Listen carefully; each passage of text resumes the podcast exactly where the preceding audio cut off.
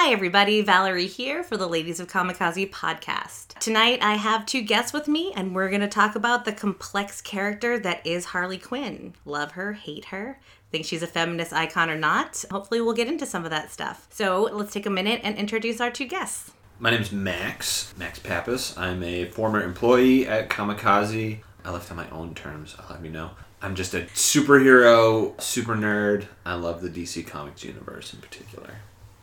And I'm Erin McGrath, also known as the Red Menace from the Ladies of Kamikaze.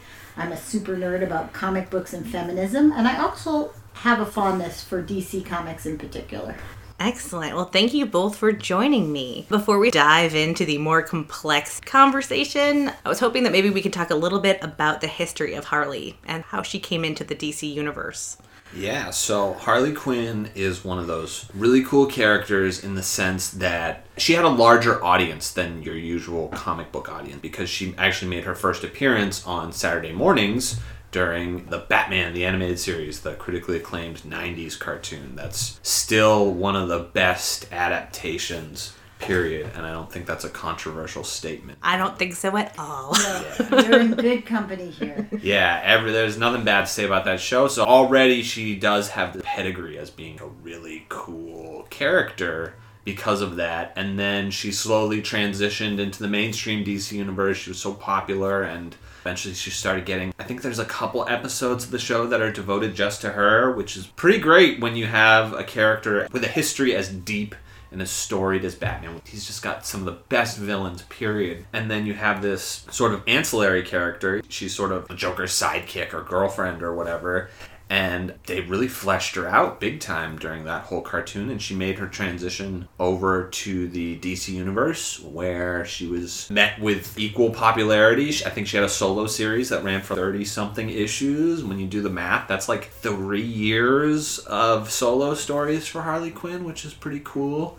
And then she sort of had a second renaissance. If you think about it, DC has a habit of reinventing their characters for a new era, going back as far as Barry Allen taking him and turning him into the new Flash. I think I was in college when Arkham Asylum came out, and it was, for all intents and purposes, it's a Batman the Animated Series reunion. It's the exact same voice cast as the show, but it has this disgusting grime to it. You're talking about the video game, Yeah, right? yeah, yeah, yeah. It's got this like really gross veneer and it's really dark and gritty and Harley Quinn shows up and she's she's definitely different. She's got this sort of if you're into it, this sort of more sex appeal and she's a little scarier of a character. They call her some nasty some nasty words in there. It kind of caught me off guard when this character she's beating up Commissioner Gordon and she throws something at Commissioner Gordon and he calls her a nasty word. It's very kind of jarring. And then from there, sh- she became a much bigger character with the new 52, which is one of the more controversial publishing initiatives from DC Comics. It was a harder reboot than Crisis on Infinite Earths. Right, they changed her origin story. they kind of tried to change did. everyone's origin story and compress it into five years, where they had done that in the 80s with Crisis on Infinite Earths, and everything you know about this character counted back in the 80s, but she didn't exist then. Sorry, I'm getting confusing. But she she became the starring character in Suicide Squad, which is interesting. They sort of gave that franchise to her, probably with the longer goal in mind of attaching her to the movie franchise. Right. So we could argue then that today's modern Harley Quinn is the movie version? I think you could, but I think that that was sort of so jarring to fans that they sort of scaled it back. So now we have this everything counts mentality where when you think about Harley Quinn in her jumpsuit with the jester hat, those were her early days with the Joker as sidekick and girlfriend. And now when she's on her own and she's wearing the jean shorts and the daddy's little monster t shirt and packing a handgun, right? She's very much a different character, but I think the two share a similar history. The character, I agree, is really different than when she first showed up. I think we should talk about that. Yeah. I think we should talk about that because there are those of us who were introduced to Harley back in the 90s. She even showed up in the first season, and she truly was just there as the paramour and sidekick to the Joker and comic relief. But as her character developed, she kind of changed a little bit. She changed, but for me, what's tough about Harley, I I like the character in her Batman the Animated Series incarnation, but even then, she wouldn't be what I would call a great role model. I think that there's this tendency, and particularly as she's shifted over the years, to treat her as this strong female character. Erin's doing for you can't say she's doing the air quotes. yes, air quotes. That's very Kate Beaton strong female character. Right. We'll she's that in the she's very much has that that sort of veneer about her right now. Right. So this idea that she's a badass, that she's able to kick the butts of all the guys, that she's really almost leading this gang, and that somehow that makes her empowering. But from her roots, even until now, she's very mm-hmm. much defined by her relationship with the Joker. And even in those early days when she's fun and carefree, there's a really disturbing undercurrent of her sacrificing her own selfhood. Mm. Yeah, hundred percent. And if you haven't seen it yet, go out and see her origin in Mad Love. That's definitely where Harley Quinn becomes this main character. We see her background. She was a psychiatrist for the Joker, and she definitely got some sort of Stockholm syndrome going on. And he manipulated their one on one sessions to the point where she was ready to quit her career as a successful doctor and become the Joker's number one gal. What's tough for me is that even throughout the series, there are times where she realizes that maybe the Joker's not great for her. Yeah, in fact, Mad Love it ends with her. She's like, "I'm done with the joke. Joker tries to kill her, or the whole premise is that Harley Quinn does the Joker's job better than her, which I guess you know, if you think about it, is sort of an empowering little character arc when she finally captures Batman.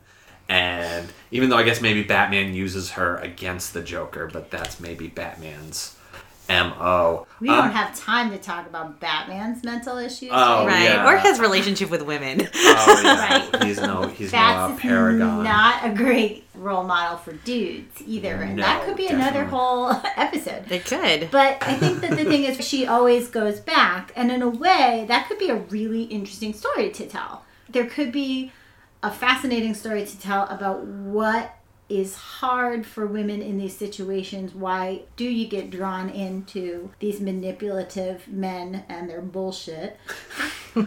What's compelling about that? But unfortunately, I don't know that we've ever seen the why behind it. Yeah, I've not read every single issue. To me, there is an appeal to the character, which I don't begrudge anyone for engaging in. She's definitely come into her own, even though she's changed a bit. And I think she fits in really well with the Batman mythos, where all the villains can trace their proclivities and their habits to some sort of mental condition. And I agree that that sort of characteristic it's it's kind of a dangerous line to walk when you have this character that can represent this really complicated issue and triggering issue of domestic captivity or cyclical relationship, a cyclical bad relationship. And so it's really jarring to see them play up that aspect of the character and at the same time really increase the marketing to the point where I think Suicide Squad came out before Wonder Woman. Yes. So if we're looking at this mainstream appeal and push for these characters, it literally goes Superman, Batman, and then Harley Quinn, if you think about it, because she was the starring character in Suicide Squad, and that was the big follow up to Batman versus Superman, which one could argue is DC's biggest push into the mainstream recently. Well, and I think what you said earlier about, you know, so in this transition, she's come into her own. So she can be this leader and this badass on her own, and the Joker's been kind of moved out of the picture to a certain degree. But for me, there's an at what cost. So again, I don't mm-hmm. think she's empowering even in her early days, but there is a complexity and a weird sweetness to her even as she is out jokering the Joker and capturing Batman and wreaking havoc across the land. And that's been sacrificed to somebody who is just shooting people up and beating people up and being a much more stereotypical kind of badass. It's a little boring. I can definitely agree to that, but also at the same time, when they increase the character's visibility in the DC universe, let's get deep with it. Get nerdy. get nerdy. That opens up that character to the multiverse of possibilities. So Batman is this character that he exists in every form you can imagine. And Harley Quinn, now that her visibility has increased, she can hit those levels of, whoa, this character is now something totally different. The one that. Old Harley, right. right? With the new series that's coming Yeah. out. Oh yeah, so without getting too much into it, they're doing a series right now which I think it's called White Knight and it flips the dichotomy. So the Joker's this guy trying to do right in Gotham and Batman is this single-minded psychopath, which isn't too far from what could possibly happen. And Harley Quinn's a big character and there's two versions of her. So now we have old Harley versus new heavy metal Harley, which is an interesting way you can take those characters. And at the same time, you also have, for example, the Bombshells Harley Quinn. She's this fantasy World War II fighter pilot who terrorizes Nazis akin to the way the Joker terrorizes Gotham. It's quite interesting, especially in the DC universe where there's kind of an everything goes, men- anything goes mentality. So Harley can be whatever they want her to be. Pretty much. Right. But what's interesting is what they choose to show us and what they choose to market. and a lot of that tends to be a lot of over sexuality which some people could argue is empowering but it's very base and not always the best way to show someone's character I guess my problem with the empowerment via sexuality is not that people do it. I think it's important to have that kind of space and that kind of feminism, frankly, to be able to take what you want when you want it and feel no guilt about that. The issue is, I'm not sure that when people put on that Daddy's Little Monster t shirt that I cannot stand, um, they're not engaging with it intellectually, right? yes And particularly the daddy's little monster gets to me because there's some really creepy pedophile yeah. undertones there. i agree 100% and then you quantify that by 10 when you realize that uh, steve Mnuchin, the current treasury secretary was one of the producers on suicide squad. So now we got the trump administration involved not to get political. Well, and additionally, I see actual little girls wearing those costumes, underage right. young ladies wearing those costumes, and it sounds old fashioned and fuddy duddy to say that that disturbs me, but it disturbs me because, again, I don't know that they're engaging with the text in a way that they understand the implications of everything that they're putting on. Right. So it's one thing if a kid likes to put on that jester hat with the little collar and pretend to rob Gotham Bank or something with a pop gun. It's a different thing when all of a sudden you're kidnapped by the government and forced to change in front of a bunch of. That movie was so bad.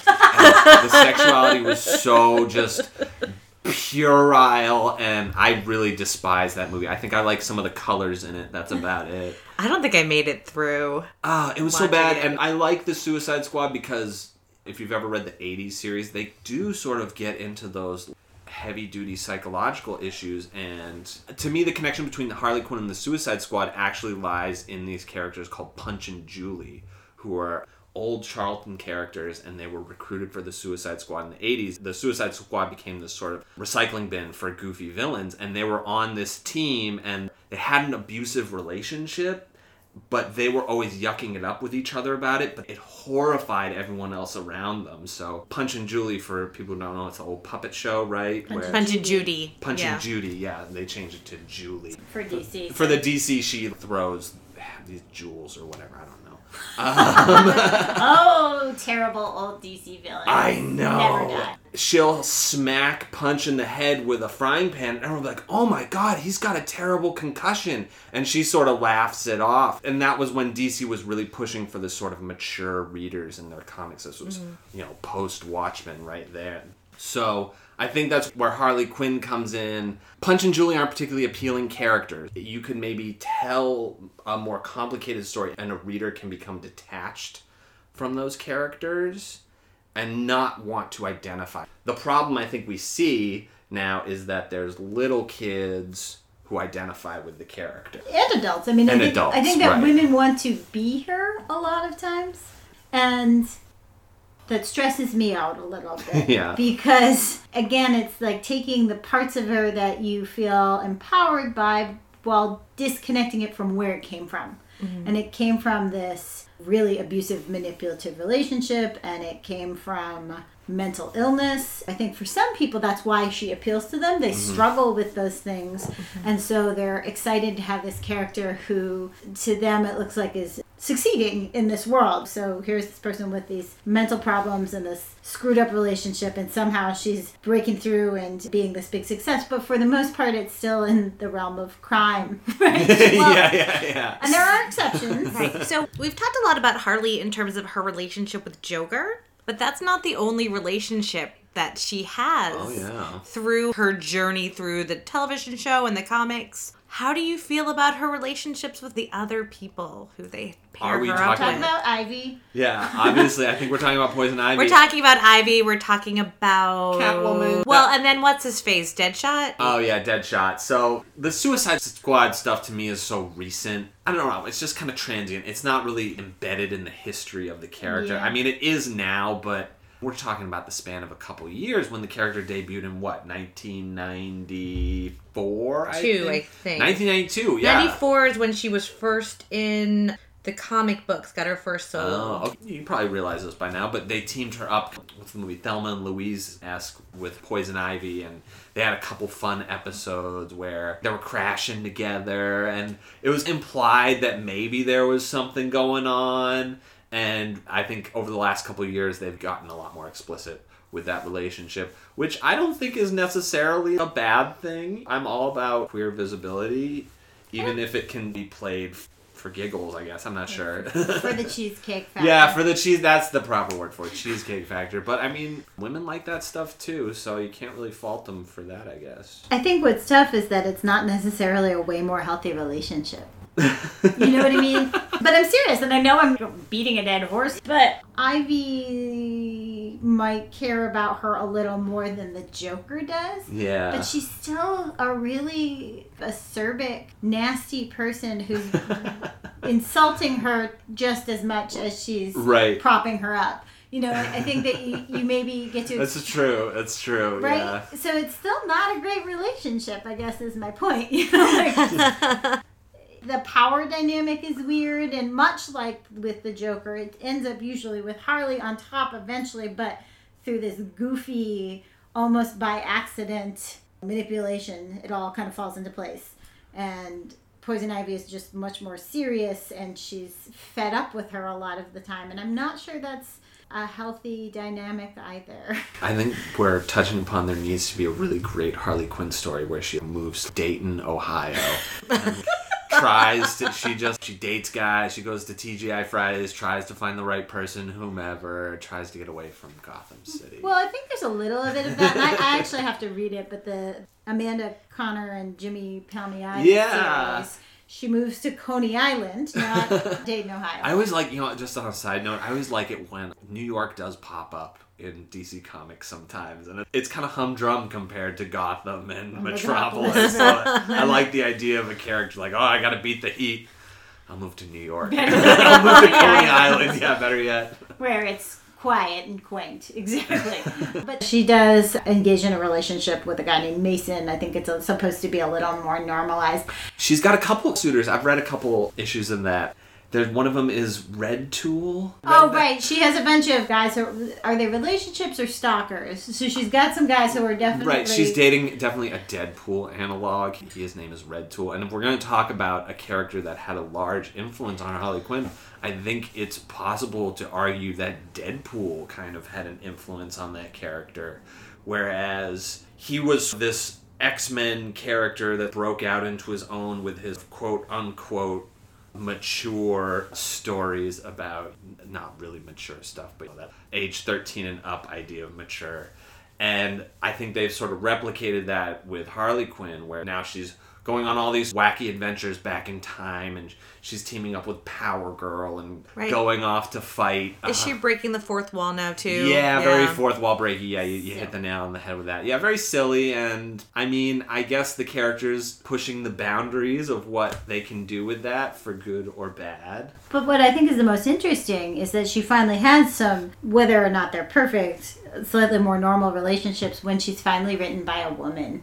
Right. Like yeah. the other thing we're not talking about here is Yes. even from her earliest days, this is a woman with a complicated history and relationships always depicted by men and mm-hmm. their interpretations. and so when we were prepping for this podcast, Valerie sent us some pre reading and I was looking through. There was a very academic piece. And it was talking about how the writers just presented her in this relationship and it was about her and the Joker, and that was it. And the readers have really taken it to be about her and all of her motivations, even though no one has explicitly written about those. So, why doesn't she leave becomes the question. But she has no motivations outside of what the writers give her, right? She I want to say, you know, I want to say that Barbara Kesel also worked on her first solo series. Whatever you can say about the character, she's she's got that mainstream appeal and she's got enough in her to tell a lot of different stories. So Harley Quinn contains multitudes. you know, there's something to that. I, I think we just got to wait a little while longer before we get the right lady on Harley Quinn to tell that story from the perspective that maybe we want to see or who can say something meaningful about her her multitude of disastrous relationships. And I wonder if people will be into it. That will be, to me, the proof in the pudding, I suppose. Will people be excited to read a complicated story about a literal clown? or, or do they want her to just be sort of a really fancy Barbie doll? Aren't clowns the most tragic? True. That's true. They are the saddest. but or the I'm- most homicidal. well, and the joke, yeah, right, right. There's an argument for both. I suppose. Pennywise, right? I'd like Um, to see more Pennywise connection. was a, really more of a, an evil alien spider. True, less of a clown. I'd like to see more connection to Harley Quinn and the actual Harley Quinn that she's based on. I'd We're like going to. Commedia dell'arte. Yeah, absolutely. if he's gonna talk about Punch Judy, that's all fair game now. well, right, so in, a way, she is very indicative of the original Harlequin. So in Commedia dell'arte, Harlequin is kind of a mischief maker, borderline evil figure, mm-hmm. right? Screwing up.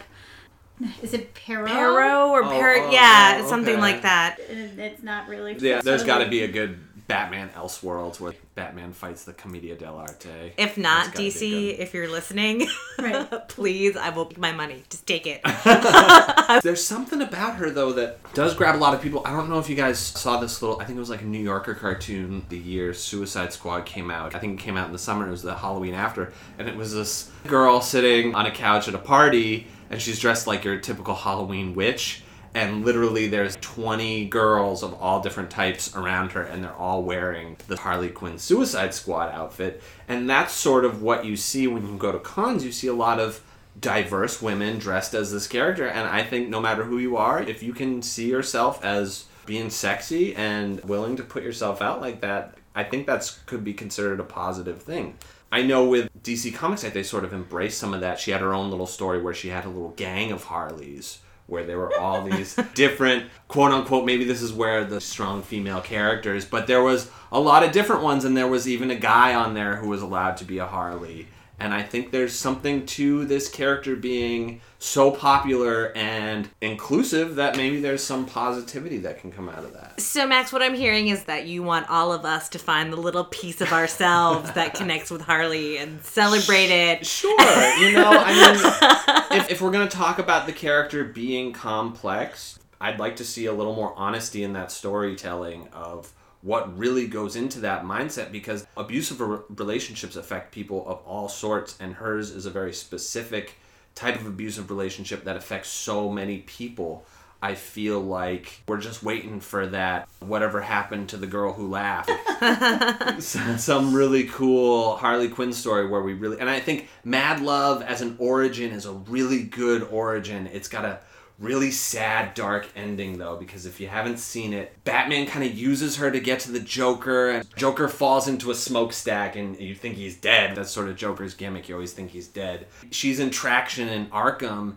And she's just like, no more, Mr. J. I'm done. I'm going straight. And her voice changes. She goes back to the doctor voice because she's got Arlene Sorkin, who's just she is Harley Quinn. She makes that character. If I had to reckon why that character is so popular, she's got to be a big reason. She inspired the character. Yeah, she is Oh. the impetus for the character in Yeah. the first place. There you go. And does have the voice. The episode ends, she's got her doctor voice again, and she says, No more Mr. J. And then she looks over, and what's there but this one. I think it's her favorite flower. I forget what it is, but it's her favorite flower, and it says, Love you always, J. And she goes right back into the Harley Quinn voice, and she goes, Oh, you know, and it's like so. Oh, this poor girl. So that will be my counterpoint. My counterpoint to will be that rather than all of us trying to find a little bit of the Harley Quinn within us, I think we can all look for ways to reject the Harley Quinn within us and Right. move on, move past, and maybe find some empathy for Harley without wanting to become Harley. Well, on that note, and thanks for the interesting conversation, guys. That's our time for this month. So, thanks for listening, everyone, and we'll catch you next time. Thanks. Hi, everyone. Valerie here. And on behalf of all of the ladies of Kamikaze, we'd like to thank you for listening to our podcast. If you like what you heard and you're interested in checking out more of our content, you can visit us online at ladiesofkamikaze.com. There you can read our blog, sign up for our newsletter, and if you're in the Boston area, learn how you can join us for our various events, including LadiesCon. Oh, and don't forget to follow us on your favorite social media platform. Thanks again, and hope you join us next time.